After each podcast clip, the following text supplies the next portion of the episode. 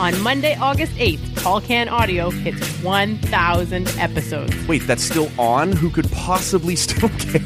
And the gang is all here to celebrate. It's euphoric. It's got to be close to Nirvana. It's outstanding. For the first time ever, Maddie, Michaela, Rob, and Matt are all live in studio together. It's happening, you guys. It's happening. Oh, my God. Oh, my God. I wish you all were here. Is this likely to go well? Just check my notes here. No. At least it will make a lot of noise. Boom. Here comes the boom. A thousand pods and a thousand pints. I don't think I've ever been as proud in my entire life. T C A one thousand drops Monday, August eighth, wherever you find low-quality podcasts. Fuck, it's out of control. Shit.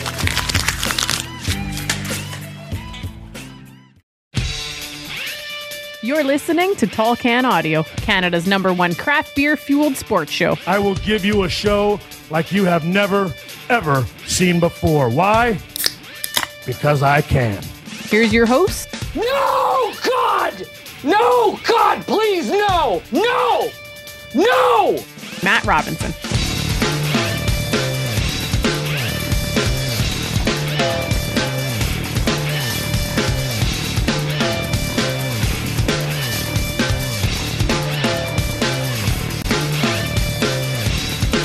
What's happening, everybody? Welcome inside an all-new episode of the Tall Can Audio Podcast. My name is Matt Robinson, with you in our studio in beautiful Bytown, Canada. We are on Twitter and Instagram at Tall Can Audio. I hope you subscribe wherever you're listening right now. Happy to be welcoming back to the show for the first time in a while. We're saying that about a lot of guests here recently. It's, uh, it's been hard to get everybody together here over the last, what has it been now, eighteen months, fifteen months? Uh, A J Jakubek is here. How's it going today, A J? Hey, Matt. Uh, great to be with you. Great to be uh, in person with you as well. It's uh, certainly... It's kind of yeah, novel, eh? Well, you know what? It, it's been different just doing radio. You know, you're, you're doing it remotely sometimes. You're doing it in different rooms. So, yeah, it's just kind of another step to normalcy, right? Where we can share a beer, a Gretzky beer, and... Uh, And and hang out and chat about whatever you want to talk about. So we got uh, lots to get to, but you're right. This is uh, the first time I believe I've tried one of these. I think this is from uh, Gretzky's got a winery somewhere. I didn't know he had started doing the beer thing. I uh, didn't either. So I, it must be down in southwestern Ontario, right near Brantford or something. I, I, I guess I didn't check it out here, but uh, it's the ninety-nine Rye Lager from uh, the Gretzky Brewery slash winery slash everything he's going on there. Um. Yeah, it, like you said, it's great. It's it's been so rare that we've been able to to do these in person. I think I mentioned to you before we fired up the microphones. Uh, Michaela was in here once a couple of weeks ago, and before that, it was back to like September. I think Nate Bahar and Chris Hoffley were in here. Okay, like right around Labor Day, and then everyone went back to school and back to work from summer vacation, and cases started heading up and up and up again, and that was it. We were shut back down. So. Uh, it's nice just to be able to sit down, actually see who you're talking to, and, and like you said, have a pint. Uh, I don't know if you guys are are doing that part of it down at uh, T S N twelve hundred, cracking the pints open, but uh, not you know. very often. No, I uh, last time I did that was twenty nineteen. I, it's it's a kind of a funny story. All right, well let's Cheer, have it. Cheers, by cheers. the way. Uh, cheers, man. So you'll just have to trust us, there, good listener. It's a can, right? So that's. Uh, It's not a bad beer, Wayne. No, I don't mind it at all. Good job. The, so, another great one. twenty nineteen, it wasn't a very good season for the Ottawa Red Blacks, and we were in Winnipeg. And, of course, the Bombers ended up winning the Grey Cup that year. And Jeff Avery and I who traveled all the games together, and you know, we, we didn't think Ottawa had much of a chance going into Winnipeg. And sure enough, we were right. As we walked past, so Winnipeg's probably my favorite place to broadcast a game from on the road, right? Because just the the sight line, the booth, it's a great stadium. It's uh, it's a really good spot to broadcast a game, and and I think really good place just to watch a C F L game. Um, you know, at Investors Group Field. So where we broadcast from, it's a suite level, so you pass like beer carts. Oh, and stuff. Nice. So we passed a beer cart on the way in, and I said, Jeff, if if they're losing by twenty-eight points, we're having a beer tonight. So, sure enough, at halftime, the score is twenty-eight to one. Oh. And I turned to Jeff immediately at halftime because you know you got fifteen minutes, right? Yeah. I said, twenty-eight to one is close enough. I'm going to get us beers. So sure enough, go get us a couple of pints. We have one in the third quarter. And then as soon as the third quarter is done, he goes away. I didn't, he didn't even ask. Right. And brought us back two more pints. So, yeah, that it's not something you do very often. Right. And if you are going to have a beer, it's probably best you keep it to one or two, Bro. which is kind of where I'm at in, in my... Uh, in my sphere of life anyways. I'm right. one or two guy these days. But, uh, yeah, just that would be the last time that I would have had a beverage on, on the air. Okay. Um, and it's quite memorable. I just, I, yeah, at twenty, I had threatened that so many different times. Like, I remember there was a game in twenty seventeen, they started poorly. I think they were one five and one out of the gate, and they mm. played in Hamilton, and the Ticats, I think, were oh and six. And that's when Ken Austin basically either resigned or got turfed sure. right at the midway point of the season. And and I basically said, if they were losing at halftime, they didn't have to be down. If they're losing at halftime that game, yeah. that we were having beers. And sure enough, they were, they were losing early, but they found a way to take the lead at halftime. So I was like, okay. So I threatened that a couple of times yeah. before, hoping that at some point it would actually come true. And sure enough, yeah, twenty-eight nothing, twenty-eight one, good enough. They stink tonight. We're having some beers because that's about the only way that the second half is going to be tolerable for us. Oh, boy. Is that the last game of... Uh, uh, that you've called in the booth for the C F L? Uh, no, because... Uh, I believe, I think they played Montreal the, yeah, okay. the last game of the year in twenty nineteen. Right. So, no, it would have been late that year for sure. I mean, the second half they were was out of her, yeah. so bad, and yeah. uh, hopefully that's a, a distant memory. But, uh, yeah, it's been, it, you know what, I've been real fortunate, though, because if you look at this year, and it's it's different without fans, but... You know, I, I was able to call nineteen Belleville Senator games mm-hmm. at Canadian Tire Centre. I was able to call, you know, so far three professional soccer games live um, in Winnipeg. And, you know, looking forward to the home opener on August the fourteenth for right. Atletico Ottawa. Um, able to do the Black Jacks home games this year as well, five of the six, and it'll be six of the seven here shortly. And, and now football. Um, so get to call... professional sports in my four favorite sports in hockey, football, soccer, and basketball. And yeah, I mean, it's uh, to, to be able to do that and do it live, you know, especially, you know, with everything that's happened over the course of the last couple of years, mm-hmm. I think is pretty special indeed. But this C F L to, to get back in the booth, because it's been so long, right? It's been almost two years. Sure. I, I think that's going to be probably the most special of all of these ones, just because, you know, when I was calling Atletico games, it was the first Atletico games, and and same with the Black Jacks, and same with, um, you know, the Belleville Senators games, and, and all that sort of thing. But, you know, for me, this is a bit of a ritual, right? Sure, to, yeah. to be able to go on game day, and it's got a certain buzz and feel to it, and to have that back, and especially with fans. And, you know, most of those games were called in empty stadiums yeah. or arenas, which... Hey, I was still thankful Better to be able to nothing, do it. Yeah. But the difference, even just with a thousand fans at a Black Jacks game, or a thousand fans, which was allowed at those games in the bubble in Winnipeg, mm-hmm. uh, even with a thousand people, it, it makes such a difference just to hear like something happens and you get excited about it, and that reinforcement that you hear from the crowd, right? It just kind of blends together when you're getting excited about something that no one else is really excited about. It's yeah. just kind of weird um, just to have that empty kind of sound. So, yeah, the fans, you know, look, when it comes to sports, the athletes mean the most. Um, you know, we're we're all watching because of the athletes, and we want to watch them participate. But a close second is just the atmosphere and the fans. And, you know, like it's about going to a, a football game at Auburn and, and experience the atmosphere yeah. of tailgate and, and the S E C. It's about going to a, a, a soccer game in, in Poland and just seeing the, the, the chants of the supporters and how crazy they get. It's Well, it, I was at Leafs and Red Wings at the Big House, right? one hundred thousand yeah. people.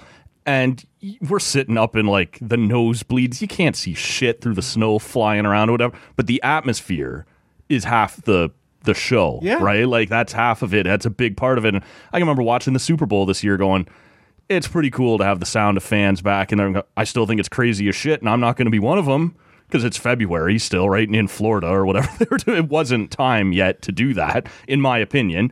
But as a viewer of a broadcast, it's sure adding to to it, even if I'm not ready to go do it, right? Like, there is absolutely a noticeable element. I think we all saw it when the, the Stanley Cup playoffs fired up this year. You're watching North Division games in still these empty buildings with the, the piped-in crowd noise, and then you go down and it's Tampa versus Carolina or whatever it is, and these, these places are going crazy, right? It's a totally different game. Can I ask you a question? I, I'm...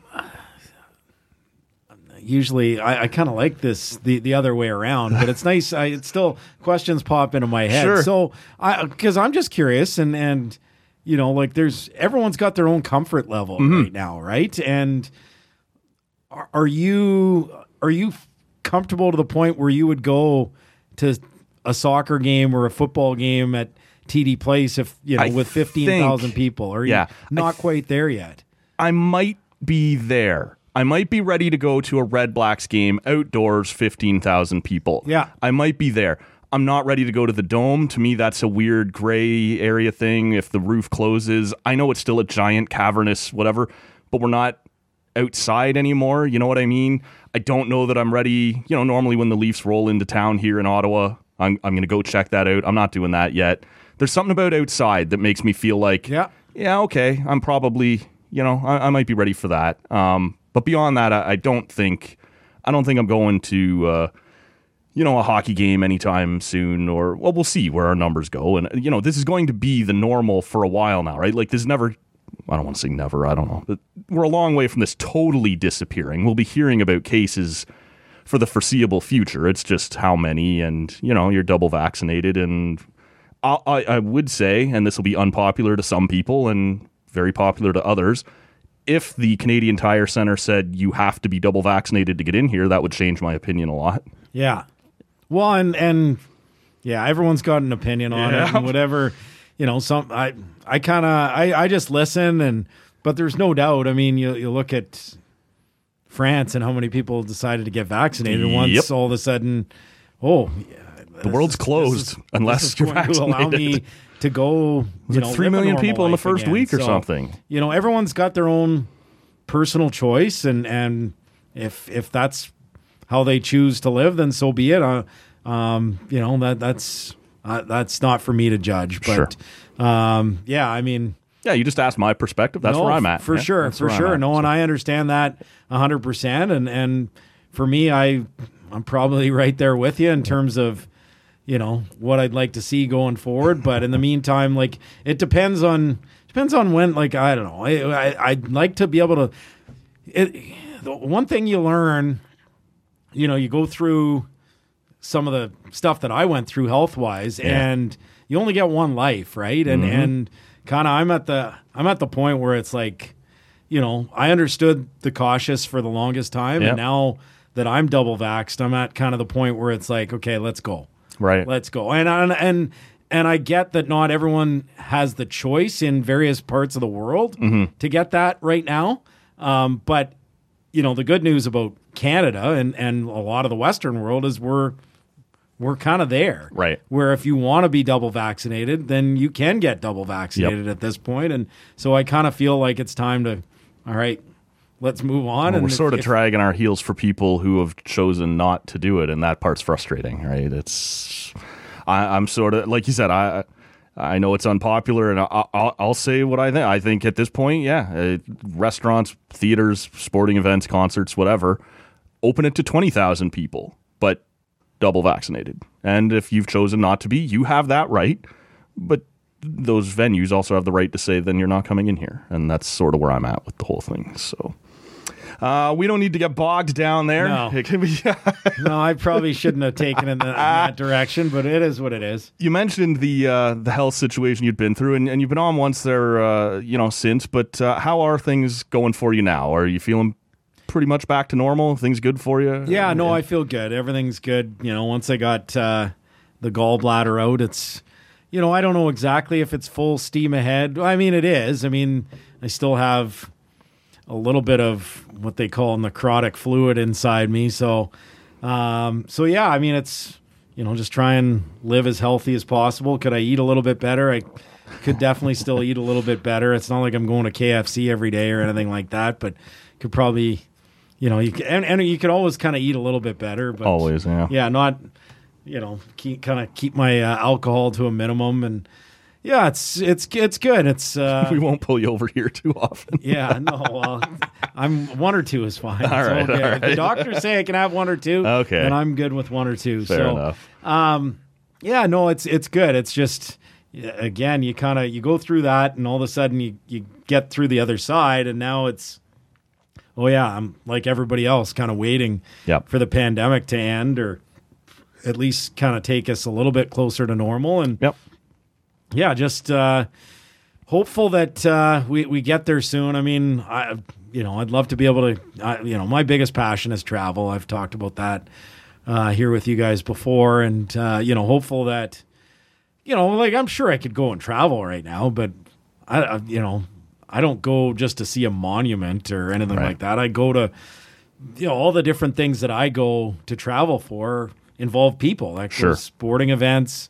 Um, you know, going to restaurants and, and bars and meeting people and just meeting, you know, I, I'm, I'd rather go like, if, if you told me, okay, you're going to Peru, a lot of people would say, and they're probably a lot smarter than me. Okay. I'm going to Peru. I'm going to Cusco and I'm going to, uh, Machu Picchu and I want to see this. Mm-hmm.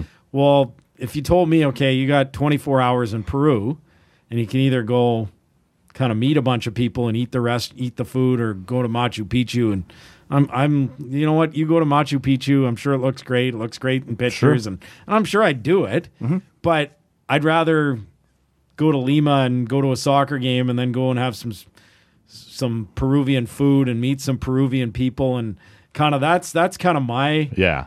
way of traveling. And so, like, until you're allowed to do all that kind of stuff, and and we are kind of moving out of the mask zone and all that kind of stuff. Mm-hmm. It's kind of hard to get excited to spend a bunch of money to no. go to Japan, to go to South America. To, to see what or to, to do what. Everybody's still locked down. Yeah, so things are closed. And yeah, it's been a drag on the tourism industry for sure, right? And I keep seeing, you know, it seems like every few weeks another cruise line fires back up, and then it's, oh, we got a case on board, and now everybody's quarantined back. Like, there are just certain elements yeah. of the tourism industry that are like, it's got to be killing them, right? Like, it, it's it's just a total mess. So, um, glad to hear, obviously, things are largely back to normal for yeah. you and, and, and going pretty well.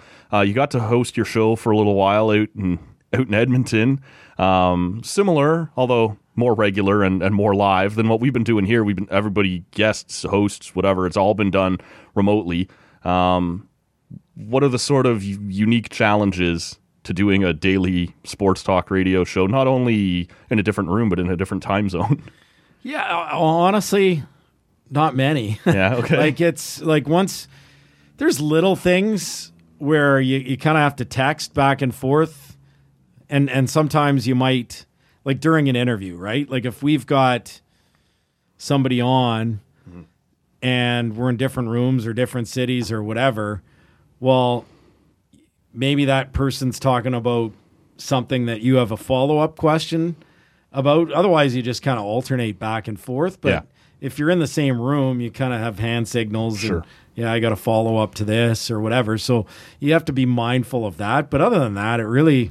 isn't that challenging? I mean, in today's world, like if you would asked me twenty-five years ago to host a show, an Ottawa show from Edmonton, well, you're not watching the news and, you know, like pre-Twitter, right? Yeah, but now, of course. You know, like I can get all my Ottawa information. So, yeah, I mean, I guess I'm not...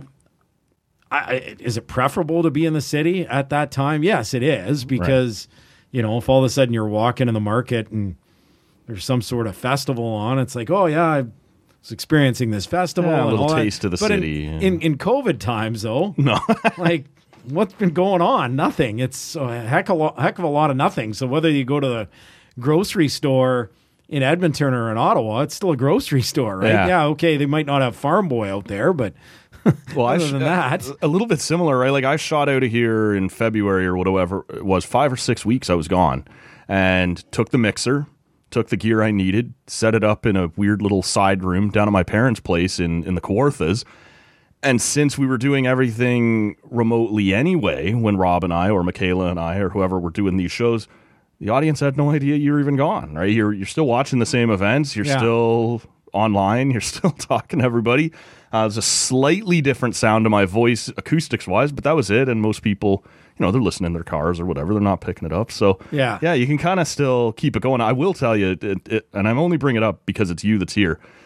The first guest, I think, that we had on the show by phone was you during Grey Cup week when it was here in Ottawa. And you were good enough to, uh, I think that was the first time yeah, we ever chatted yeah, with you. Yeah, I remember that. And so we talked by phone, and that was the first time Rob and I had ever had anybody on by phone. And so we talked beforehand, how do we want to do this, right? And the setup that we had in the old studio um, to get you on sort of speaker and then through the mixer and everything, Rob and I had to sit on the same side of the table. So we sort of agreed, yeah, it will largely be back and forth. I'll ask one, you'll ask one, I'll ask one, you'll ask one. And then if I ask you something and you say something interesting and I want to follow up, I'll elbow Rob. It's not your turn. I'm going to keep this one, or vice versa. He'll do the same. Halfway through the show, when we're talking to you, we forgot whether the elbow meant I'm handing it back to you or I'm keeping it. Right, or it's still me. So we're elbowing each other all the way through the second half of the show. Neither one of us has a goddamn idea what the other's trying to communicate. And we weren't live. We should have just stopped and said, hey, like, let's, but, you know, those are the rookie mistakes you make. And we were in the same room for that one. So, you know, sometimes things get a little bit out of hand, I guess. But uh, yeah. rookie mistakes, right? Well, that's... Uh... the trials and tribulations of broadcasting. Just trying right? to figure it out, right? So, um, look, you've been down. We're uh, we're into the uh, the first week of the C F L season. Um, you mentioned earlier how you know that's sort of a ritual for you, and it's been kind of a long-standing thing that you've done since we've had the team back in Ottawa. Have you been down to the stadium much for practices and, and checking things out? As uh, you know, what's that been like before we get into the team specifically? Yeah, uh, not a ton because I, I was out in Winnipeg for a couple of weeks with Atletico Ottawa. Right. So I was at the first day of camp, then I came back and got to scrimmage. And, and just because of the timing with, you know, my daily show with Lever Sage and Matt Conasvita on the drive on T S N twelve hundred, like we're on two to six every day. And yeah. so, you know, it's it's not the greatest timing and there's been a lot on and the Olympics and all that kind of stuff. And so it's, yeah, I've, I've been out probably, I think five times so far. Right. Um, which, you know, is a little less than I'd like, but, uh, yeah, I got out a couple of times this week and, you know, at least have a pretty good handle on what the team's going to look like in terms of starters. And, uh, you know, you could kind of tell before anyways, but mm-hmm. even just some of those spots, especially on offense where you do have some newer faces, like who are going to be the tackles, who are going to be, um, you know, the receivers, that sort of thing, who's going to be the starting running back. And you kind of get that sense after reps, okay, it's this guy and that guy. And mm-hmm. yeah, so it's, uh, yeah, it's, it's great to be at the stadium. I mean, yeah, it's, it's a little weird sometimes with the mask and it's twenty-five above and, and all that kind of stuff. And you're outdoors and socially distanced and double vaxxed and you're still wearing a mask, but that's, uh, you know, it's the way it is. Hopefully we kind of move away from that sooner rather than later, sure. but hey, um, it's just great to have it, uh, out there. And it's just, it's just great that they're playing again. Yeah. Like it's, yeah. you know, what a kick in the nuts for, you know, all the players and staff and, and fans and everyone that just loves this great league and uh, to to not play it down in, in twenty twenty and, you know, to have it back. I, I think I think a lot of people are going to miss it. I know how much I miss it. And, yeah, I really can't wait uh, for this weekend at Edmonton. Um, Yeah, I guess we filled all our talk time with X F L, C F L merger talk instead of actual C F L talk here over the last little bit. Um, were you surprised? And I guess... You know, I, I don't know how true it is across the league, but given that I follow Ottawa as closely as I do, um, maybe it was more here, maybe it was across the C F L. Were you surprised how much turnover there was coming back after the year off? Seemed like a lot of retirements, a lot of guys kind of stepping away. Um, I don't know, maybe I shouldn't have been surprised, but it did seem like a lot. And I don't know how much it happened across the league, but it, it sure seemed like there was a fair bit of turnover here in Ottawa. Yeah, there there was some. I, I wasn't surprised. I understand, right? This is a physical yeah. game, as we all know, and one that if you're not prepared to give your all, you you can't be showing up, right? And I, I, I'm not surprised that we did see some casualties because, you know, these were guys, you know, you think of Brad Sinopoli and Alex Mateus and J P Bolduc. Mm-hmm. These were guys that gave everything, everything of themselves, right? And so if you're not prepared to go to the absolute limit and then even beyond right. with your body, your mind, and everything that, that comes with it, then then I, I think I think you, you, you understand where they're coming from, where all of a sudden you go a year and a half and, you know, maybe – you're dealing with back pain every day or knee pain every day, and, and now you're, you're feeling as good as you felt in ten, fifteen years, and you won a Grey Cup, and you made some decent money, and now you're on to the kind of next chapter in your life, and, and to, all, to all of a sudden go back to that. Suddenly there's I, some monster hitting you again. I can understand why why they would kind of take the next step and, and, yeah. and move on, right? I, like if you're Brad Sinopoli, what what regrets could you have about retiring? I mean, you're you're going to miss the competition. You're going to miss the sure. camaraderie of the room and all yeah. that type of stuff. But this is a guy that, you know, four thousand yard seasons, he's going to be a Hall of Famer. He won two Grey Cups. Like he, he doesn't need to, you know, there's nothing else on the box that, you know, that, that he has to check off for him to be, you know, like, To, to have any kind of regrets. So I, I think I, I uh, certainly Ottawa seemed to be hit harder than other organizations mm-hmm. around the league, uh, but they were all hit. Yeah. Uh, I, I just think, you know, and now I was in doom and gloom mode a little bit, but when you get down there and you see and you talk to people, like, you know what, they'll be, they'll be just fine. I, I think they're going to be better than actually people think hmm. this year. And I'm not too bullish about it because, honestly, I have no idea. And I think we all have no idea. Like yeah. There's some teams like Hamilton, you look at them and you say, okay, there's so much continuity here. It's hard to imagine yeah. they're not going to be good. But with Ottawa, I, I don't know, new coaching staff, new energy. Um, I, I think the defense is going to be really good. You brought in the best offensive coordinator in football, who's also your head coach. And I, I think... I think there's a lot of pluses, so yeah, yeah. I'm, anyways, uh, kind of going off a little bit from what you asked. In That's terms what of, we love about you, A J. Yeah, that's no, why I we bring that. You in here. I do that all the time. I get that, but I, I honestly think that, uh, yeah, while they've been hit hard with retirements, I I think they're going to be okay. I've you know a lot of the concerns that I had, um, you know, once Mateus and Sinopoli retired, have been somewhat alleviated, but. You know, let, let's see how they look well, against I think, Edmonton. I think that's such an interesting point because not too many, it was probably three weeks ago now, um, we had my friend Amy Burke on the show, and she's headed off to Tokyo yeah.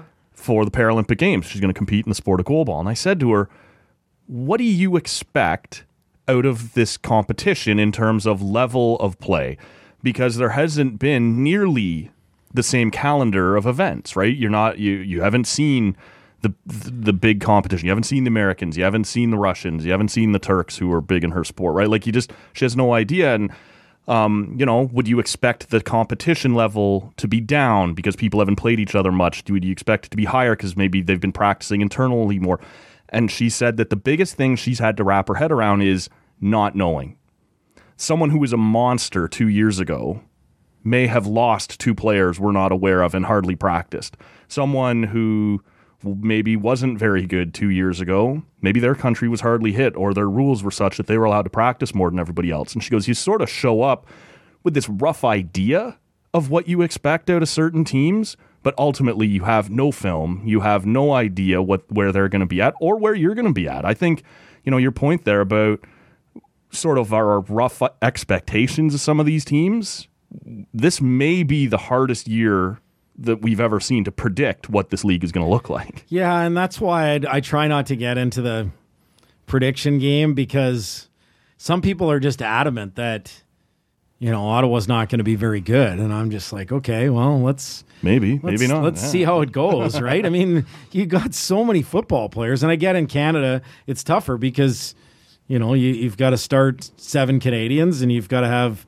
over twenty on your roster each and every week. And with injuries and, you know, the depth, we, we don't have the depth that the United States has. But mm-hmm. in terms of the imports, like, like just because Ryan Davis and Jordan Smallwood are receivers that maybe a lot of C F L fans might not know. I mean, Davis was, you know, a, a top receiver at Auburn, and, and Smallwood was a top receiver at Oklahoma. And right. these guys look pretty good when I watch them in practice. And so, pretty good programs. Right? Yeah, so it's like just just because, you know, they're not household names in this league doesn't mean they're not going to be household names like that. Yeah. And that's the beauty of the C F L. I mean, there's and there's guys, you know, I was listening to Dave Naylor talk about this today, about the fact that There's there's guys that he, he's never been able to truly predict, well, this guy signs from the States. Well, this guy, oh, he's going to be good. Well, mm-hmm. you don't know. You no. have no idea. Like the some of the guys with big names that have come, that have N F L experience, come here and, you know, they're sent home within weeks and, yeah. and or days even. And, and then well, I grew others. up in the G T A, right? I was an Argos guy. And yeah. so when you were able to get N F L guys, a lot of them would choose Toronto because they'd heard of Toronto. It often just didn't work, right? Yeah, like and, it... it And then you got other guys from small programs like John Bowman and Charleston Hughes yeah, and yeah. Odell Willis. And, you know, you look at all the guys that have come up here from smaller programs that flourish mm-hmm. because, you know, and, and there's a different type of player, right? Like one of the big misnomers about the American player that comes here is, well, oh, he can't be that good because he's not good enough for the Canadian, for, for yeah. the N F L, so he's a second-rate player. Well, no, it's because it's a different game, mm-hmm. because of the wider field and and you know just what you need. The C F L player is different, and so you get guys like Avery Williams and uh, Micah Awe, two yeah. awesome linebackers that the Red Blacks have. Well, they're like two hundred twenty to two hundred thirty pounds, right? Mm-hmm. So if you bring up kind of an N F L cast-off middle linebacker, he might be two hundred fifty to two hundred sixty pounds. Right. Well, got to get he's there. Not going to be as right. athletic right. to to to cover. Like when you're a linebacker in the C F L, you're you're covering a lot more yes. than you are in the N F L. Not that you're not dropping into pass coverage, but you're generally probably, you know, finding a tight end or, or something like that. So, you know, there there might be matchups where sometimes, uh-oh, like you're up against the speedster and you're in big trouble. But mm-hmm. in the Canadian Football League, you have those matchups. And so I, I think, you know, that that's one of the big things is you get the best athletes that fit the Canadian game, which are, you know, maybe a little bit smaller and more mobile, and but still tough as nails. And, and that's what kind of makes the fact that this is such a great game. There's look, and there's if you're a good football player, you're a good football yeah, player, right? You, you'll find a way to make it work on either side of the border, but there's just those tweeners that might be too small for N F L type positions that tend to flourish here, and that's why some of those guys, you know, you never really heard of, whether, you know, they were small program guys or or just never really made it in the N F L. Right. On Tuesday, you tweeted out at the Super A J. Dig the new handle, by the way. Um, for those who've been looking for A J, it's no longer A J on Sports. It's at the Super A J. Um, I didn't give myself that nickname, by the way. That was the nurses who were looking after me at the general. So I, I dig it. I think that's cool. Um, you tweeted out that Matt Nichols was back taking first team reps, and by all accounts, looked like he was going to be good to go to start on Saturday for Ottawa. Uh, He'd been sort of, I don't know how you'd want to call it, held back a little bit. You know, the, it looked like they were taking it easy on him a little bit through camp in terms of the number of reps they were putting him through and how they were using him. And, you know, he seemed to be doing a lot of work on the sidelines. What did you make of that situation? And do you think Red Blacks fans should be confident that, you know, he's good to go? How confident? I mean, I, I don't know. It's, it's hard for even me to say, right? Until you actually see just him get through a couple of weeks. Yeah. I, I think, you know, there, there's going to be concerns, right? Uh, for, for a guy that had pretty serious shoulder surgery in twenty nineteen.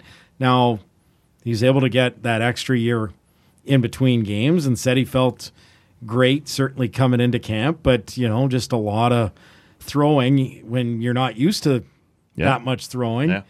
all of a sudden, you know, it's probably going to lead to a bit of a sore arm. So that's what they've been saying, that it is a sore arm, and I'll, I'll take them at their word. And they wanted to make sure that they weren't putting too much on his plate and wearing him down, you know, before the season even starts. Uh, he took all the reps on day one, so that's encouraging. And let, let's see where it goes from here, because there, there's no doubt, you know, Ottawa, it was a risk what they did. Yeah. To, to go out, you know, like you, you basically determined that Nick Arbuckle was going to be your quarterback of the future. Mm-hmm. And then all of a sudden you had the opportunity to get a more healthy Matt Nichols a year later, you know, whereas shoulder surgery is a year further down the road. Guy that knows the playbook, guy that knows the head coach and offensive coordinator. He's worked with Lapo for before. Yeah, and I, I think this is like this is going to give them a puncher's chance. The fact that, and it's not just him, but I mean, even his backup in Dom Davis, you know, worked with Lapo as well, right? So. Yeah, I mean, you think if, if if Nick Arbuckle, I mean, it was disappointing for me too, right? I was excited to see. Of course. Yeah. I liked what I saw from Nick Arbuckle. And mm-hmm. look, f- short, small sample size. I wasn't, you know, you're never one hundred percent sure, but I liked what I saw. Mm-hmm.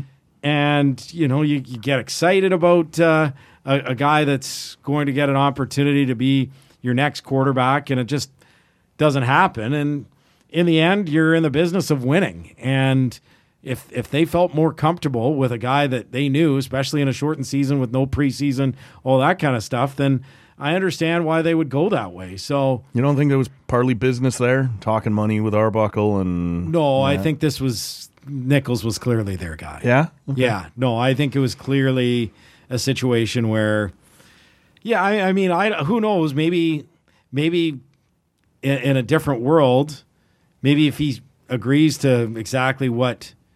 Right. They they they wanted him to agree to. Uh, I I guess it could be a situation. I mean, maybe you, you bring him both of them, right? Maybe sure, it's Arbuckle yeah. and Nichols. Yep. Kind of like it's Arbuckle and McLeod Bethel Thompson in Toronto. Mm-hmm. But in, in the end, I, I think there's no doubt that they wanted Matt Nichols here just because of the scenario and and with everything that you need to kind of put in place.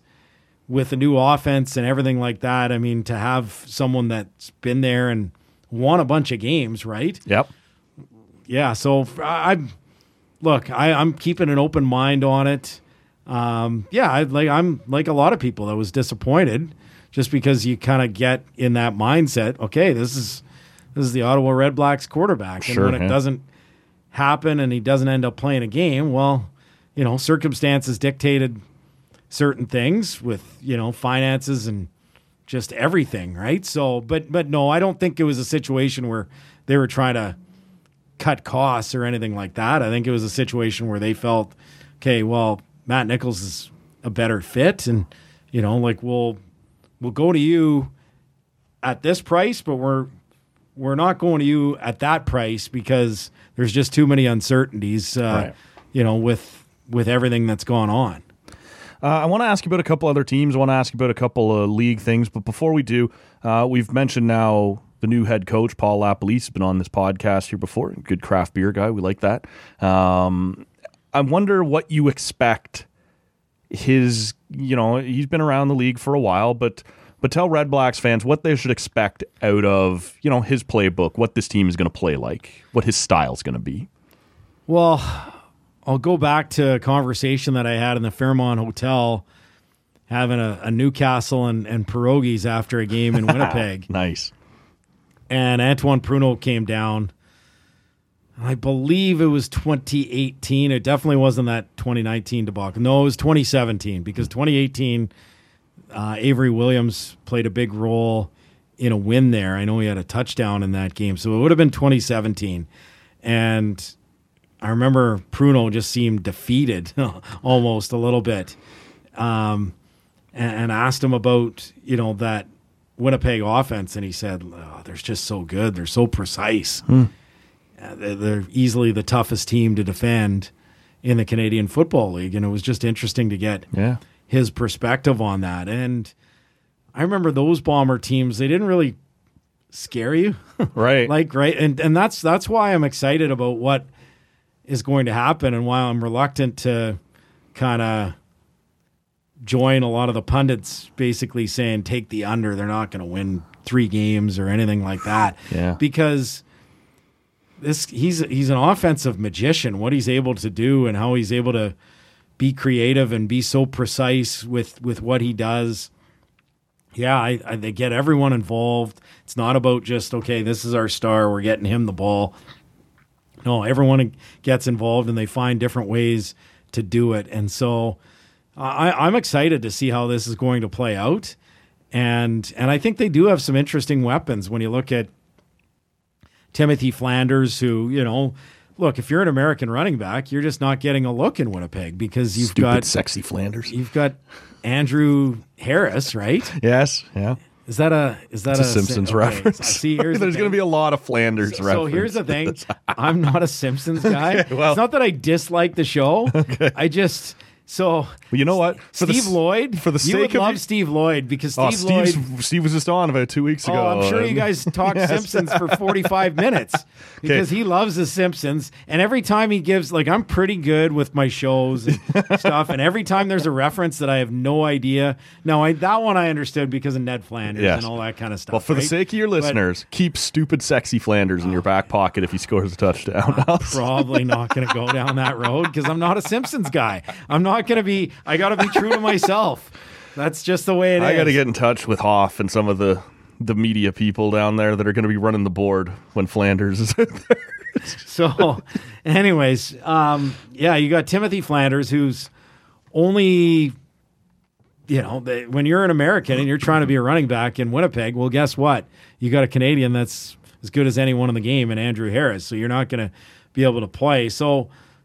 You know, Flanders is a guy that I'm excited to watch. You, you look at, um, I mentioned Davis and Smallwood, two guys from Auburn and Oklahoma. I think R J Harris could have a big year. He's a really good, you know, precise, good route runner, catches the ball. You know, I, just a real solid guy. Yeah. Um, so I think, like, you've got, and, and we'll see on the Canadians, I think they'll probably rotate three into two spots with Nate Bahar, with uh, Peterman, and and also... Uh, with Anthony Coombs. Coombs has been a good receiver. He just can't stay healthy. So, right. um, which, you know, that's a concern, it's right? Half the game, yeah. yeah you got to be available. But, I, look, I, I think Paul LaPolice, if you've got some athletes, and I think he's got some athletes, yeah. and then you, you throw in a guy like a Devontae Dedman, right? And, and I think he'll be worked into the offense as well. Um, you know, mainly as a special teams guy, but they'll they'll probably work him in as a receiver a little bit, and we know how explosive he is. If you've got athletes and if you've got people that um, are committed and are smart football players, then you, you you've you've got something, especially if you've got a, a system like this. So let let's see, let's see right. how they do. Um, Look, I, I think the defense is going to be real good. I think there are question marks mm-hmm. on offense. When you've got names that you don't recognize, like Davis and Smallwood, and like the tackles that they've got from the United States as well, yeah, it, it's kind of a guessing game. But, yeah. you know, these are good football players coming from real good programs. I mean, one of the tackles, uh, Catalina's from Georgia. And so you're talking about S E C and big-time programs um, and, and guys that – that played it at a very, very high yeah, level. Yeah, they can play. Uh, one of the other things that I thought was interesting before we talk about some of the other teams in the league was this recent thing that it came down in the N F L, and then just earlier this week also came down here, that if one team has an outbreak of COVID and is unable... Jesus Christ, falling all over my own tongue here. Uh, if one team has an outbreak of COVID and is unable... to play because of it, and the game can't be easily rescheduled, that team will take the loss rather than just, you know, throwing the game out or whatever it might have been. Uh, the other thing they threw in there was that if both teams are unable to field a team due to a COVID outbreak, they would both get a loss, which is fascinating.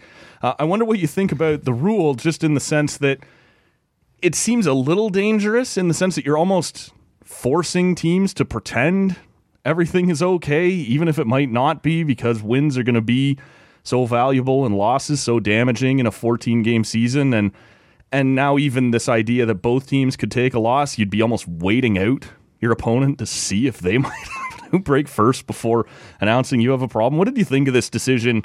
Uh, but I guess both south and north of the border, or maybe they're the same thing. Uh, yeah, well, in terms of the public health officials, like I don't think there's any danger of them hiding their COVID issues, right? Like, no, players though, maybe. Well, but if you're testing, like you're not yeah, testing, okay. yeah. you know, like it's yeah. a P C R test that's done by health officials.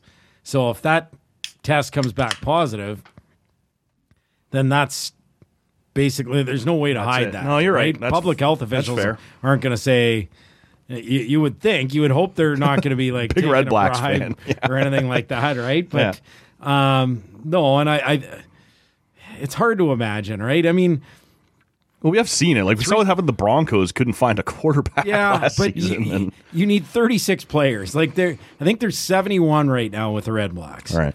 So you need thirty-six players to play. So if you have thirty-five guys that are either hurt or have COVID, like that's a lot of players yeah, that have sure. COVID. And look, but isn't I mean, half the problem that we don't know, right? It spreads fast, and it's, you know, maybe you've only found five, but actually twelve are infected, and yeah, I mean, it gets. I, I, I guess it depends on, like, I don't know, and, and who knows? Yeah, I'd like to think that when you're double vaccinated, that. You know, like it, we've, we've seen with Dominique Ducharme. Now, granted, the second one was he wasn't fully vaccinated right. because he wasn't two weeks out um, when when he got COVID from, you know, the, the Vegas series. But well, the Yankees just had an outbreak in the last week or two with vaccinated guys. Like it happens. It's yeah, it's but is is it going to happen to half the team? Probably not. No, I, I think. Look, in the end, they're they're trying to get guys vaccinated, right? Yes. That that's what they're trying to do. For sure, you're and pushing, right? You're you're basically in a spot where, you know, you, you want that eighty-five percent threshold, and uh, I think three of the nine teams are. From what I understand, I think Ottawa might be okay. In that so we eighty-five. Haven't learned which of the three teams are at that level. We haven't. I just know. From conversations I've had, they're amongst the highest okay. in the league. So that that's what I was told. Yeah. So when I saw the stat of three out of nine, mm-hmm. I just kind of assumed sure. that, yeah. okay, well, if they're amongst the highest in the league and three are at eighty-five percent, mm-hmm. you would, would hope that sense. They're yeah. at eighty-five, and if they're not, they're probably very close. So mm-hmm. I I don't know. It's again, everyone's got their own personal choice, but yep. If, if if all of a sudden you're in that locker room and you've been double vaccinated and you got somebody next to you that doesn't want to get it, and all that's of a sudden, absolutely the deal. It's peer pressure, all, right? All of a sudden, it's... you know, there's a lot of different things. Oh, you know, you could cost you don't, you don't, us a win. You don't want to forfeit yeah. a game, right? Number two, you don't want to forfeit your check, no, right? Because if if you don't have eighty-five percent vaccinated. Like, you could still forfeit if you have eighty-five percent vaccinated, from what I understand. But if you have eighty-five percent vaccinated and uh, and, and basically the game is canceled, mm-hmm. well, you, you still get your check. But if you don't, then you don't get your check. So if all of a sudden okay. you have COVID issues and you're at seventy percent vaccinated, well, if I'm one of the seventy percent... You Look, I, these are all me. hypotheticals. Yeah, yeah, but that's like, interesting. I, I have a hard time thinking that thirty-six guys on a team of even seventy percent vaccinated. You don't want to play is, with is, fifty-two guys or, you know, well, whatever it might be, right? Like, you don't want to play wicked shorthanded, right? Like, no, you don't want to, but I look, I these are clearly in place. Like, they're hypotheticals, and they're clearly in place to try and get teams to get their stuff yeah, together. To... I think you nailed it. You're trying to create some peer pressure within the room that said, you're not going to be, the rest of us are doing this. You're not going to prevent us, you know, cost us a, a forfeit or a paycheck or a. And and I can tell you this, like, like I'm traveling separately. Like, I'm going to Edmonton on Thursday, and I'm basically flying commercial. Like, usually I travel with the team. Yeah. Either sometimes we charter. Mm-hmm. Usually, usually we charter to Regina, to Hamilton, and one other spot out west. Maybe it's a Winnipeg, maybe it's in Edmonton. So we, we've, you know, done a lot of that. But this year, all the teams, because it's part of the protocols, are traveling by charter, mm-hmm. and basically to be on the charter and to be like, it's kind of like Fort Knox in terms of how they're running it. And so I'm glad I'm not part of that, because guess what? When you're part of that drill, you get into Edmonton, you're going to the hotel, right, and you're staying in the hotel. Right. Like there's no, and, and this is the way it's going to be until they reach a certain point, or until, you know, I don't know, like until we get to the next stage where public health officials feel comfortable enough that, okay, we've done this, now we can move to the next stage and you guys can go on the road to a restaurant, right? Yep, yep. Well, we're not there yet. You, you, they can't even go for a walk, from what I understand.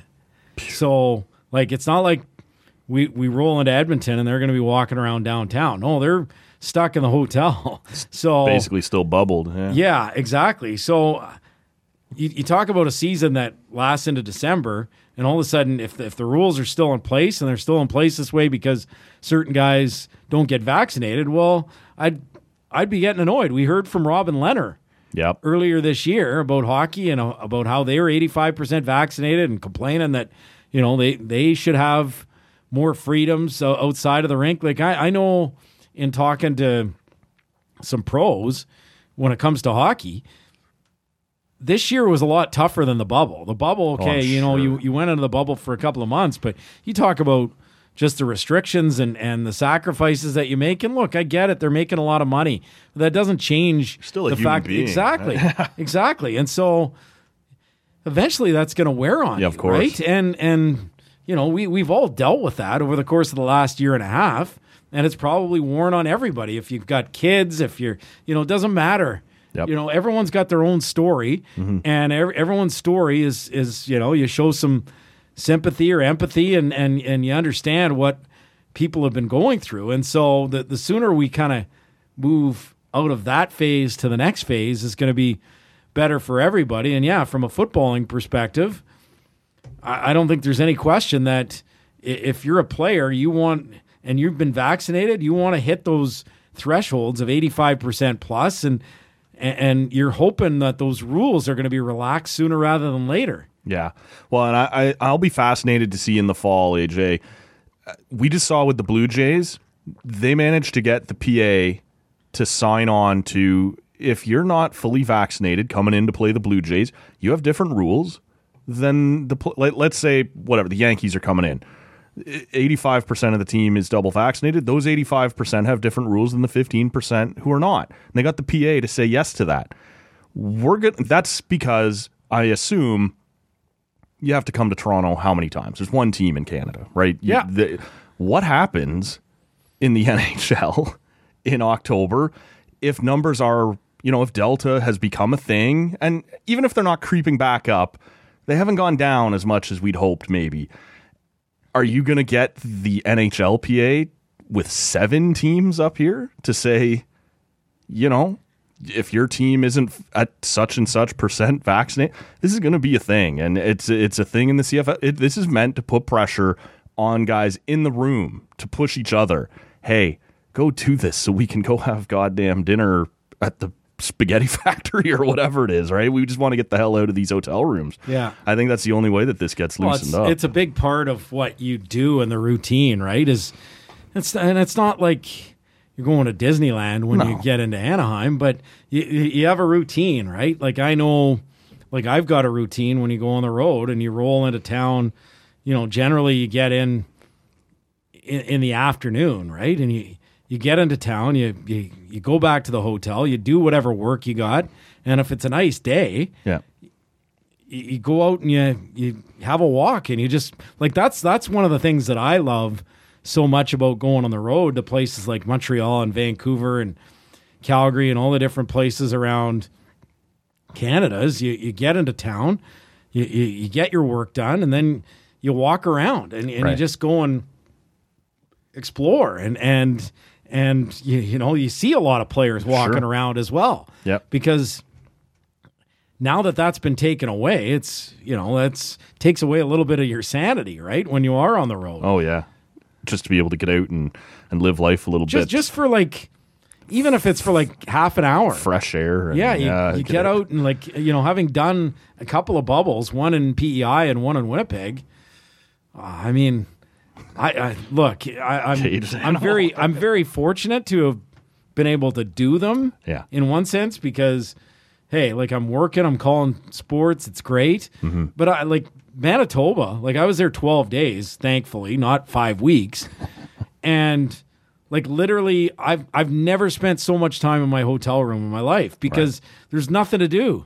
There's literally nothing to do. You go into the team room, you go and eat, and and then you go back into your room. And other than going to training and back, or or um, the game and back, like there's no going for walks, and and just that little bit of time where, like, if, if you're stuck in a hotel room, if, if anyone that's been on the road for work knows, like, okay, yeah, you, you might be, you know, at a conference and then you got to go do some work in your room. Well, you still want to get out and yep. walk around, right? Doesn't mean you're going going on tours and and you know going sure. going on a kind of one Full of those on again, off again yeah. buses or yeah. anything like that. No, but it, it's still nice to at least walk around and okay. all right, I got a half hour walk in, and now I'll come back and do a little bit more work, right? Right. right. Um, Ottawa's first game on uh, on Saturday is against the newly named Edmonton Elks, uh, your hometown team. Well, the team from the your hometown. What do you think of the new name? I I'll be honest with you, I'm fine with the concept. I think I'd have preferred Edmonton Elk. I know, grammatically speaking, grammatically speaking. both are correct, right? Elk yeah. versus Elks. I think the the the, K, the hard K at the end is a stronger. I I, I was fine with elk elks. What I, I just I think I'd have preferred the the hard K at the end. I, what did you think in general of the? I like it. Yeah, you okay. know what? I I'm used to it already, which yeah. I didn't think I was going to be used to it, but I'm used to it already. It's Elks, and and I I like Elks. Yeah. At first, I thought same thing. Like I've never really said. Elks. I've always just said elk, yeah. but you know what? Yeah, Elks works. It's like you said, they they went to a linguistic expert, and so I, I'm good with Elks. I think they've done a pretty good job in terms of the relaunch. And look, I I mean, I grew up in Edmonton, and I also like I grew up a Washington, so I grew up an Edmonton okay. Eskimos fan right. and a Washington Redskins right. fan, right? And but things change, sure, and times change, and you know what it. Were you a Blackhawks fan? Because I think that might be next. Yeah, well... Were you a Cleveland Indians fan? Well, no, I'm just not a Cleveland Indians fan. I actually was a Blackhawks okay. fan as well. I know. It's kind of... I I don't know why. It's... Well, I grew up in Edmonton. I Washington was just one of those things, like... I, I started watching N F L football in nineteen eighty-one, right. and then eighty-two, I started cheering for Washington about halfway through that season, and they won a Super Bowl, and I've been a fan ever since, and... I, I mean, but honestly, I kind of kind of like Washington football team. It's weird, you know. Once they made the change, it's like, okay, yeah, that's it's very European long or something, overdue, right? Like, but but yeah, it's Washington football team. I'm kind of good with it. I sure. I don't know how this next name is going to go. I but I, I'm surprised in my own mind at how accepting I am of Elks because there's some names that just never really like. It was the Saint John's Redmen when I grew up, and okay. they had this great rivalry rivalry with Georgetown basketball and Chris Mullen and Bill Wennington against Patrick Ewing and hmm. some, you know, it was Big East basketball was so good back then, and you know it was the Saint John's Redmen, and I still hear Saint John's Red Storm, and I'm like it just doesn't sound right. okay, yeah. But but with Red Blacks and Elks. I've already, and even the Wizards doesn't sound right to me. The Washington Wizards. It's always going to be the Washington Bullets sure. for me. But with Elks, I've already moved on. Guardians, I'm not really feeling Guardians. I mean, I don't know. Maybe that's going to change. Um, Doesn't think, it feel I like think, they just wanted to keep the same last five letters? Well, I kind of like... feel like they should have gone with Spiders. They had Spiders yeah, there yeah. before. And I don't even, I don't, I hate Spiders, but yeah. just felt like it, anyways, it is what it is. Uh, you, you get grew, used to all these names, yeah. right? I mean, if if you if you if there was no such thing as a team called the Red Sox, right, or the White Sox, and all of a sudden somebody came out and we're the Red Sox and the White Sox, we'd be like, "Are you kidding me? Yeah. That's the you That's named the, your team the no, Red right. Sox." You just get used to uh, it, like, but. Yeah. You, time flies and you get used to it, and eventually, I still don't know fits. What to call one of their players. Is he a White Sock or a White Sox? I, I yeah, have well, no that's, idea. That's right? The one that's, you know, he's a Heat Like right, okay, yes, an avalanche. He's a okay. You grew up in Edmonton. How important do you think it was? Like, they obviously held firm. We want to keep the double E, right? That Edmonton Eskimos logo was very cool. It always was. Um, and so, like you say, times change. We want to change the name and uh, be a little more sensitive to, you know, certain parts of our fan base or people who might have been offended by it. Do you think it was important to hold that second E? And and keep that part of it? Yeah, well, we saw how important the R was here, right? Yeah, yeah. Um, and they went from Rough Riders to Renegades to Red Blacks. And yeah, I, I think that's a pretty iconic logo. I do too. And you, you can still use it, right? I yeah. mean, and they're not using, they're, you know, they're they're selling the elk, and, and I think that's a good thing, and the antler, and that's a good thing. But you still have that E E in the holster that you can use. Yes. Uh, so I think from that perspective, yeah, I, I, I like the fact that they're still an E E team. Okay. So we talked a little while ago about not necessarily being able to predict as confidently as in, in previous years what this league was going to look like. Um, but outside of Hamilton, who do you got your eye on? Who do, who do you think may really surprise and impress people this year? No, no idea. Okay. No idea. Honestly, like I think anyone that thinks they've got a sleeper this year, they're fooling themselves. Right. Um, and I'm sure like someone's going to get it right. So it's, you know, like there, there's going to be someone. I'll say Ottawa. I'll say Ottawa nice. because, I, and, I, and when I say Ottawa, I'm not saying that they're going to go ten and four, eleven and three, but I just think, I think they're going to be better than what people think they're going to be. So maybe they're six and eight, right? And six and eight is better than three and eleven. Yeah. Um, sure. I, I just think, I just think there's too many things.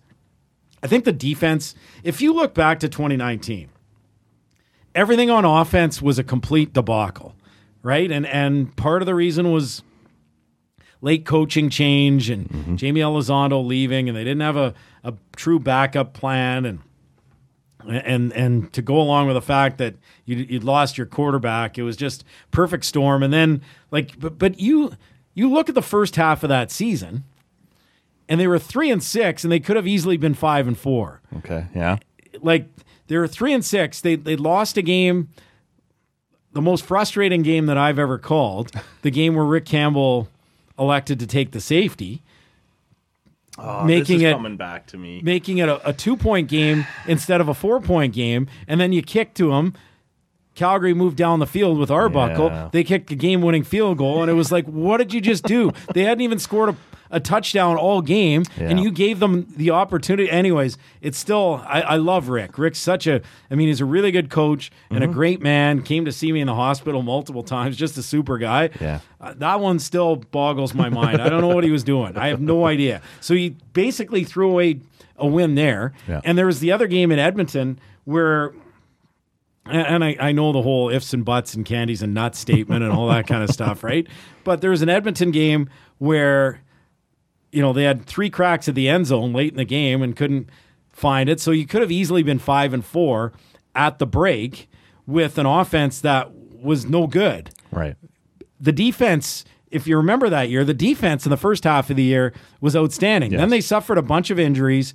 Avery Williams went down, and they were completely non-competitive. Like the second half of that year, they were so bad, so bad. They played Toronto and B C five times, all in the second half of that season, and they lost all five, and they weren't close in any of them. And those were the two other worst teams yes. in the league, right? So it just fell apart, and I think a lot of it had to do with, uh, I mean, I, I just don't, don't get the sense that, you know, there there was cohesion with the rest of the group on defense with, you know, with the, the coordinator, and, and there there's just a lot of issues that mounted, and, and it just kind of snowballed. And, you know, when you when you kind of lose a little bit of that hunger and that fight, you have no chance when it comes to football, even if you lose a little bit of that. Right. And that's that's what happened.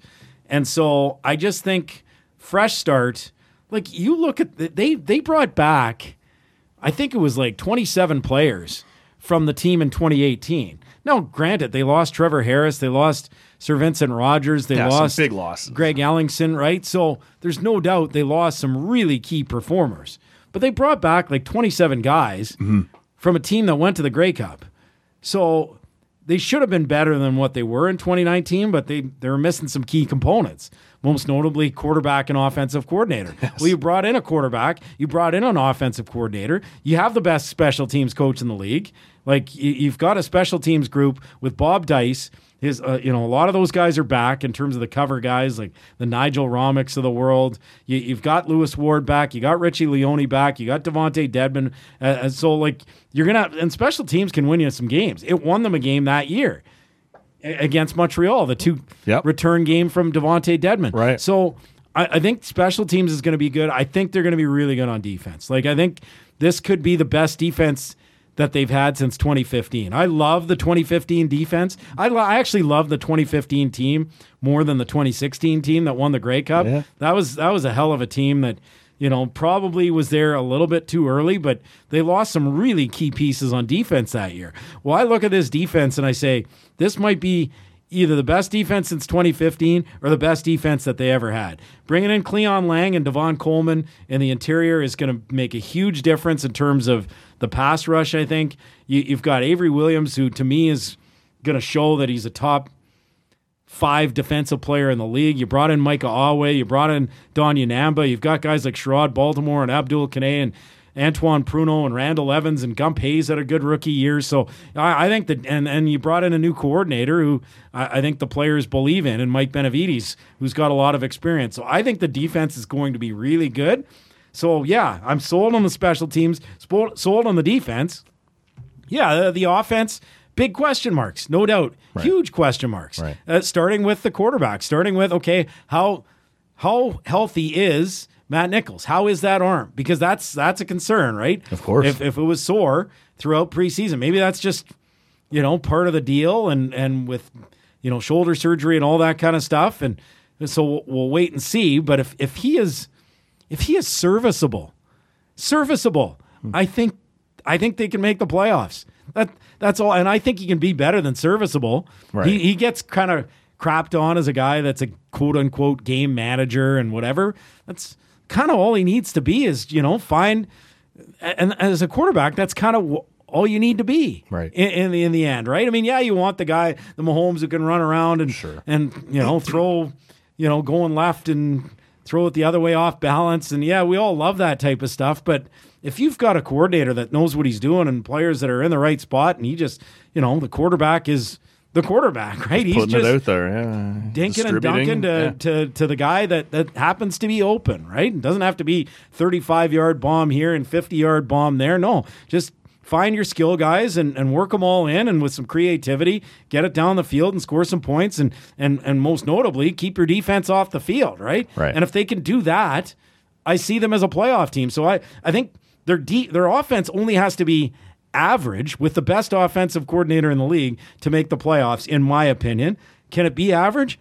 Maybe it's not. Maybe it's going to be as bad as twenty nineteen, but I have a hard time thinking that, just because I think, you know, they're, they're going to have their, their crap together in terms of, you know, just the, the coaching staff and, and everything. And, and that's not a criticism of Rick Campbell. That's no. just, just the way things went with, you know, there was a couple of things. Number one, you know, obviously, they were hit by the loss of Jamie Elizondo, and they just didn't have a plan B. So that was a problem. But number two, I just felt like the overall coaching staff, and they had some really good coaches. You know, you think of Leroy Blue, you think of Mark Nelson. I mean, you know, you still had Bob Dice. You had some really good coaches in that group, but you lost Travis Moore. You, you lost, like, these guys, the, the, the coaches that they had when they went to back-to-back Grey Cups in fifteen sixteen, you had, you know, Jason Moss was your coordinator in fifteen, and then in comes Jamie Elizondo. You had uh, Ike Charlton in the sec- secondary. You had Travis Moore, receivers coach. You had mm-hmm. Brian Chu as, as an O-line coach. And I just don't think that group in twenty nineteen as a whole was as strong as, as what they had in the past. And now when I look at the, st- the, the staff top to bottom, and you look at the experience that a Bob Wiley brings, you you look at the experience that Uh, a Steve Walsh brings to the table. I, I just think you're you're going to have a much better staff, and you're you're not going to have the same types of issues that you had that way in twenty nineteen. They still might have issues. I expect them to have sure. some issues and sure. some growing pains on that side of the ball. But if they're average, serviceable, I think they make the playoffs. So that's a, that's that's that's the bar that I'm setting. It's not a huge. We all get excited about offense, offense, offense. In the end, you need a great defense to win. Now you need that offense to keep the defense off the field, and if the offense can do that, I think this is a defense that can win a lot of games for them. So, as I, I'm going to be unfair to you because you said a lot of unknowns, a lot of we don't know. Yeah. How many wins that take for the Red Blacks? Well, I'm gonna I'm gonna say they make the playoffs, so yeah. I'll say eight, eight yeah. and six. Yeah, okay. I can see that, like that, and that's the high water mark, right? That's what they're pushing for. That's where they got to be. Head, I, I head says six and eight. Okay. Heart says eight and six. All right, I like that. I so like that. I think they're going to be kind of in that middle, middle of the pack zone, and and I I think. I do think Hamilton's the class of the division. They right. just bring back too much. Yes. Um, so, look, I don't know if every guy's, you know, there's going to be some guys that probably aren't, as, gonna, in, aren't as in shape as yeah, they, you know. On all these teams. Yeah, so you, there's going to be some unknowns. And where are sure. they? Right? Like, maybe somebody's backup quarterback isn't in shape, whereas someone's number one receiver isn't in shape, right? Like, we don't know yet where these holes are going to be. That's yeah. going to be the fascinating part of this is, you know, it's not just who's ready to go and who's looking good and who looks like they might be done. It's where those guys are and how important they are. And I, I, I go ahead. Sorry, I, I was just going to say I, I do think Hamilton is like, especially when you look at the return of Jeremiah Masoli, yeah. right? So now you've got Masoli and Evans, and you've got you know a, a guy like Brandon Banks. You, you still have you know Simone Lawrence and some right. other Ted Laron, some other key guys on defense. So I. It's hard for, and they're a really, really good head coach in Orlando Steinauer. So I, I think Hamilton's going to be really good. Like I, I'll be, I'll be shocked if they don't win at least double-digit games. Mm-hmm. But I, I think the rest of the East is wide open. Like Montreal, okay, they took a big step in, in twenty nineteen. Yes. What do they do two years later? Is Vernon Adams Junior going to pick up where he left off, or does he have a bit of a sophomore-type slump? Um, you know, and in Toronto, they got a new coach. M L S E in, knows nothing but success, A J. The Argos will be fine. Oh, they got a new coach in Ryan Dinwiddie. They got a, I don't even know who their starter is going to be. Is it going to be yeah. uh, Nick Arbuckle? Is it going to be McLeod Bethel Thompson? I honestly have no idea. Yeah. Um, You're going to want to show so off that shiny new you, toy. But you got all these N F L guys, right? Yeah. Kendall Wright, yeah. and, uh, Martavis Bryant, and and... And you brought in all these other guys, uh, you know, from around the league. So on paper, yeah, they look like a lot of good players, but we've seen that in the past. Just because you bring in a lot of good players on paper, you, they might win four or five games. Mm-hmm. So I, I think the West is going to be strong top to bottom, as it always is. And I think the East is unpredictable after Hamilton. And so that's why I kind of say, why not Ottawa? Sure. Uh, be remiss while you're in here. Got to ask you about the Sens and uh, and the offseason that they're going through. At the time we sit here, still no deal for uh, for Brady Tkachuk, but I think we all assume that's coming. Um, did you expect... Uh, I want to make it a fair question. Ottawa's not always a hotbed for unrestricted free agents, so it's not like they were ever going to go out and blow the doors off anybody. But as we sit here right now, Del Zotto is really the only, I guess, impact, even if you want to call it that, free agent that the Senators have brought in. Did you expect them at this point in the summer to have done a little bit more, whether it be within their own house or, you know, adding to uh, to the group um, than what they've done so far? Well, let's be honest, Canada isn't. And and I think that's, yeah. you know, when you talk about unrestricted free agents, and the ones that do sign in Canada typically sign for too much. Yes. Because you're overpaying because of taxes, right? I mean, if, if you get offered five million in Florida, mm-hmm. five million in Vegas, or five million in Edmonton or Montreal, at least you saw with Bogosian, you're, right? you're gonna mm-hmm. sign in one of those other places. Off he goes to Tampa, and so like to make up for it, the Canadian teams often end up overpaying, and it's problematic. So like if I'm a Canadian team, I try and stay away, far, far away. From unrestricted free agency, just because typically you're going to have to overpay. Brian Burke used to say when he was in Toronto that G Ms make more mistakes on July first than the rest of the year combined. Yeah. yeah. No, I think when, when you're a team that isn't busy on July first, I think that's a good thing. Right. Make make your business on the other days of the year. There's a lot of teams that, you know, given the cap situation, are, are happy to get rid of salary. So go out and find some of those bargains. You know, you've got a lot of assets. You got a lot of picks next year. Go out and find, you know, give a couple of those picks, you know, seconds and thirds or mm-hmm. whatever, and, and go out and get some guys that, that might help you. And what would you be looking for with those picks if you were running the team? Honestly, like, I know they're big on a center, and so like a, a guy like an Adam Henrique, like if, if you can work out some sort of deal, and Anaheim took, you know, half the salary, and, and yeah. you bring in a veteran guy that looked pretty. Like, I haven't watched a lot to of Anaheim like number two? The last couple of years. I don't I don't care what he is. Okay, you know, like if they, you know, at almost six million, if they take half the salary, you're basically on the hook for three. Yeah. I, to me, like, just, okay, at a guy at that type of price, he can play up or down your lineup. So maybe maybe he plays as a second line guy. Played pretty well with Connor Brown. Yep. Um, maybe he plays f- further down your lineup. Doesn't really matter. But I just worry, I, I like, think, didn't we just see them kind of block some of their kids? Well, like, now you got and, Pinto and that, in there. And that's and exactly that, why I I'd don't want to go yeah. and get. I'd I, go get a star. Like, if I could get a clear-cut absolute number one, yeah, if I was Ottawa, I would do that. But you're only getting a star if he's got baggage. Yeah. So I, I don't, I don't want to go and get and, and to get a Are star. Are you interested in Eichel? No. Really? No, Not at too, all, eh? Too much baggage. Wow. Okay. And, and it's going to cost, like... Oh, yeah. No, it's going to cost. Three different things. Number one, you're bringing in baggage. Number two, you, you're going to have to part with really good players. Mm-hmm. Players, not just player. Yep. Look at... Look at San Jose. You think San Jose wouldn't like to have that Carlson trade back? Yeah, they probably so, would. so that that's number two. And number three, you only have so much cap space. If all these guys pan out, if mm-hmm. Pinto and Norris and mm-hmm. Sanderson and Kachuk and Stutzla and all these players pan out, mm-hmm. you're going to have to get rid of some of those guys. So, like, I I don't know. Like, I, I don't want to pay... And outside, and I just think in a Canadian market, I think it helps to have a guy that grew up in your organization. Sure. I, I, I think, you know, there there's certain, it just seems like a lot of guys, whether it's taxes, whether it's the pressure of playing in Canada, uh, I, a lot of these guys don't want to be here. It just, you know, some guys really want to be here, yeah. especially later in their career, but I feel like the guys in their prime don't really want to deal with it. Oh, there's too much pressure. Like, it's it, it to me, it's so soft too. It's so soft. Yeah, no, I agree like, with that. Imagine, imagine a soccer player. He no he thanks, gets, Milan. He, he he's not going to go play in Barcelona right. because it's too much pressure. So he's going to go play at Valladolid because they don't. Yeah. They, there's not as much media attention right, or right. or you know people. Like, I saw you know a report, and I know it's true.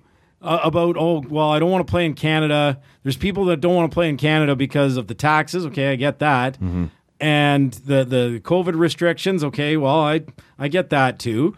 And, and and the social media, which is basically basically social media and pressure and all that kind yeah. of stuff. And that that part Twitter, to me, man. That's just soft. Yes. I like completely soft. I feel like Americans love playing here.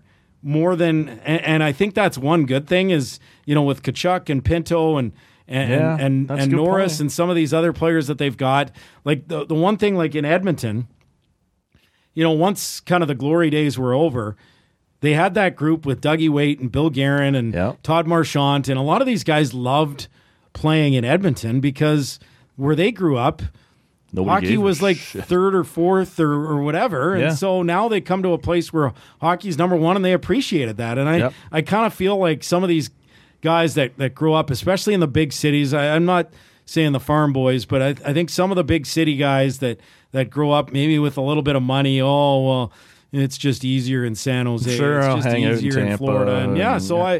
I, I, well, and love I, him I think, or hate him, you know, I'm a Leaf guy. Austin Matthews, he loves being a pimp in Toronto, right? Well, like he, that guy grew up in Arizona where n- everyone was really hockey, and w- and now in Toronto, he's the guy. Now we'll see in a few years whether he's still enjoying that. If the team's still not getting past the first round, he probably won't. But he's got these endorsement deals, and he's doing the fashion thing, and he's, I think he likes being on the big stage, like, hey, look at me, right? There, certain guys are that way and some aren't.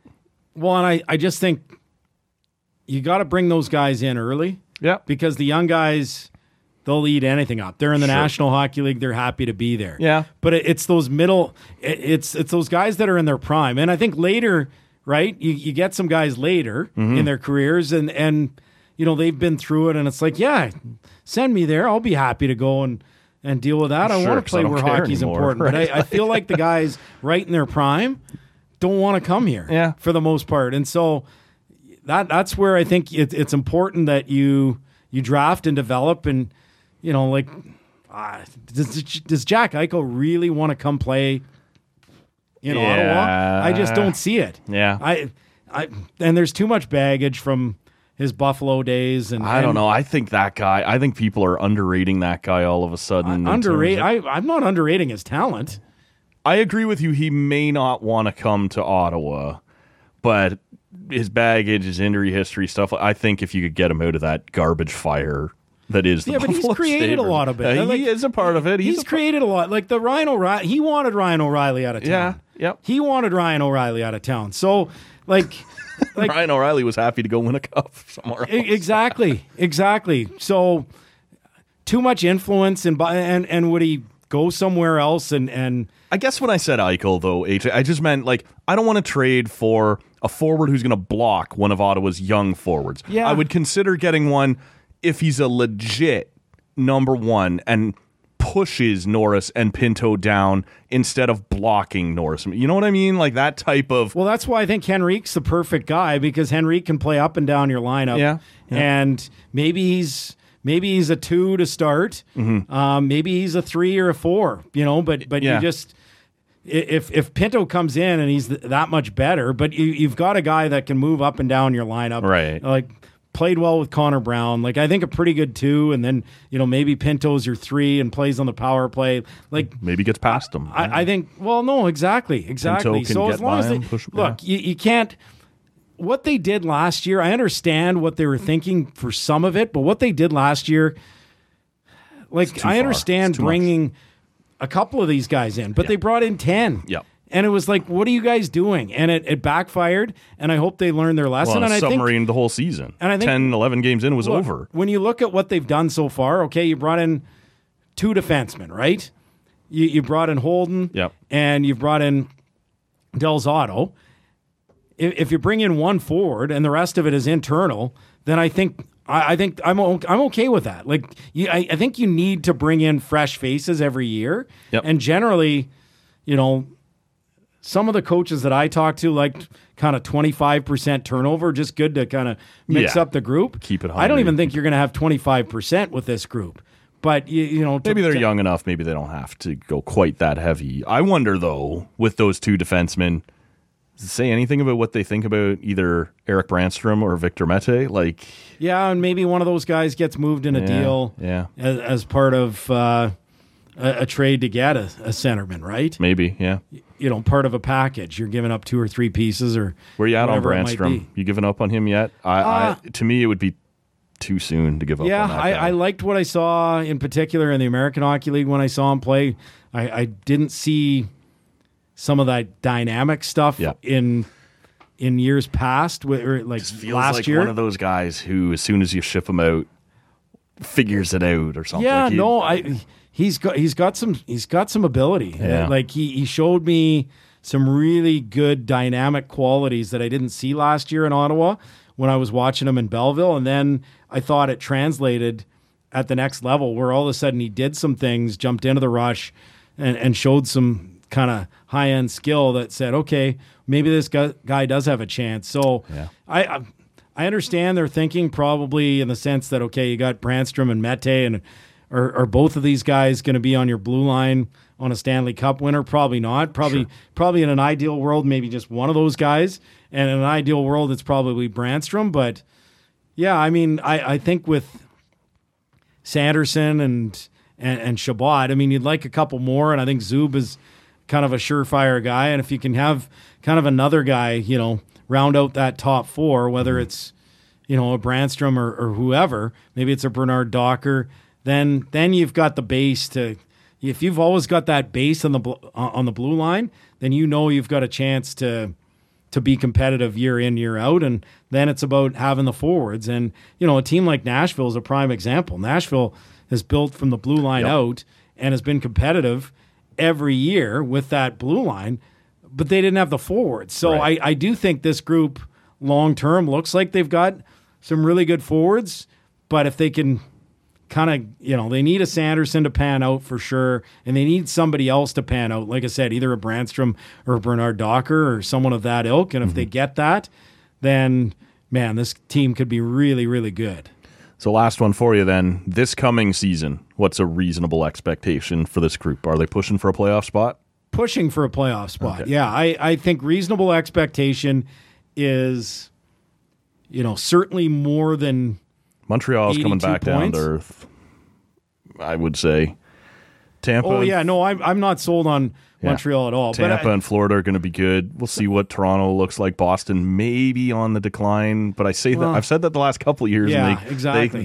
They, they seem to make it happen. Look, it's not so. going to be easy to make the playoffs in the East. No. Because I think you've got ten or twelve teams that have a reasonable chance. You, you mentioned, okay, like Tampa Bay, Florida. You've got Boston. You've got Toronto. You've got that uh, that quartet of teams like Pittsburgh, Washington. Washington, the Islanders. Then you got the Rangers, Rangers around the pushing come. Up. Yeah, Philly made a lot of moves. Like they really improved yeah. their blue line, I think, in the offseason. So, you know, there there's there's nine teams right there, mm-hmm. and you still have Montreal. Yep. Uh, I don't like Montreal. I didn't. No, no, I don't. I don't like Montreal to make the playoffs either. Yeah, but.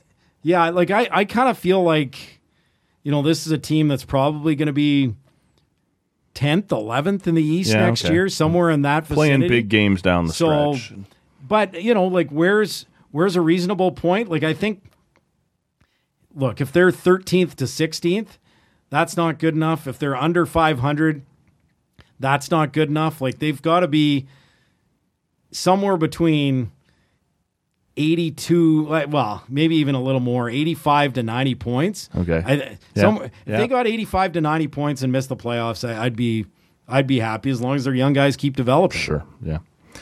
Uh, this is always awesome, A J. I really appreciate when you make some time. Hopefully, uh, well, I'm sure the next time we're able to do this, Rob will be back in as well. Beauty. And uh, we'll get him back on the mic. He's never short of things to say either, right? So uh, you two like to battle for the uh, the microphone, and that always works out good too. So um, really appreciate you making some time, and uh, you'll be back on the air, T S N twelve hundred, uh, doing play-by-play for the Red Blacks starting on Saturday out in Edmonton. Uh, you like the idea of kind of this heavy slant that they've done?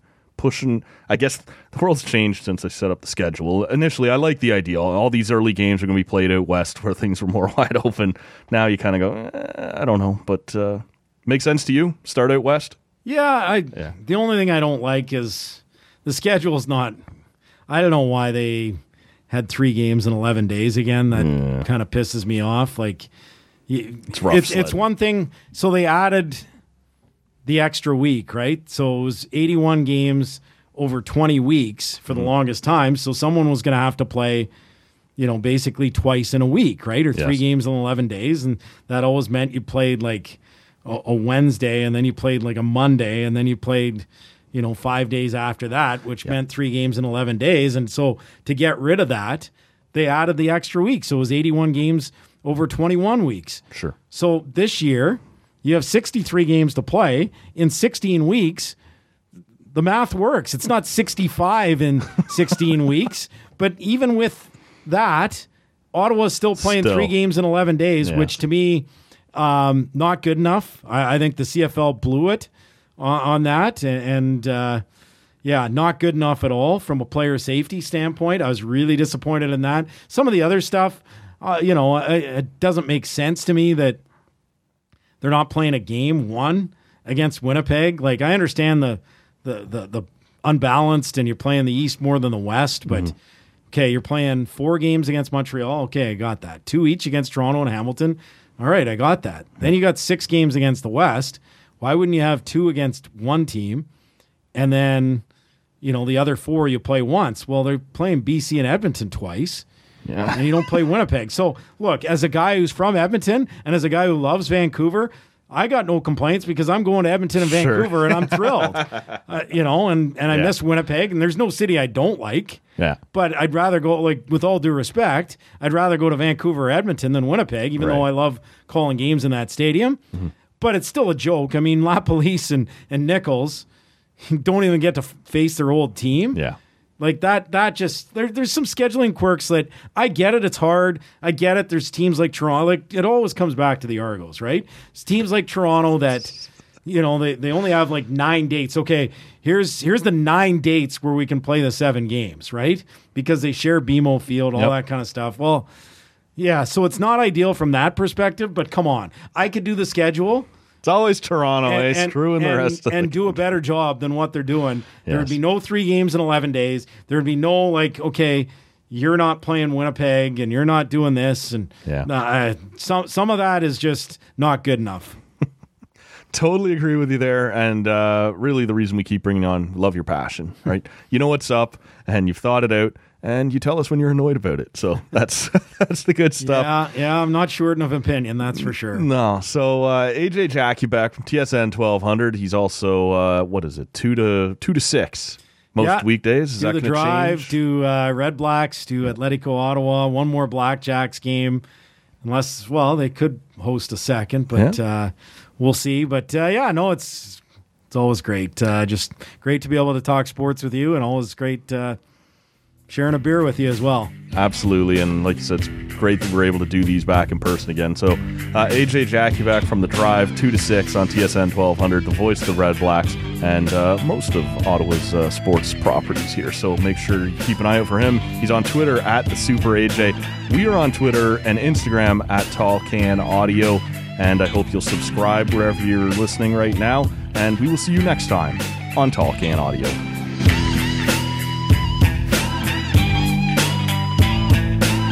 Thanks for listening. You can get more T C A at tall can audio dot com or by searching Tall Can Audio on your favorite podcast app.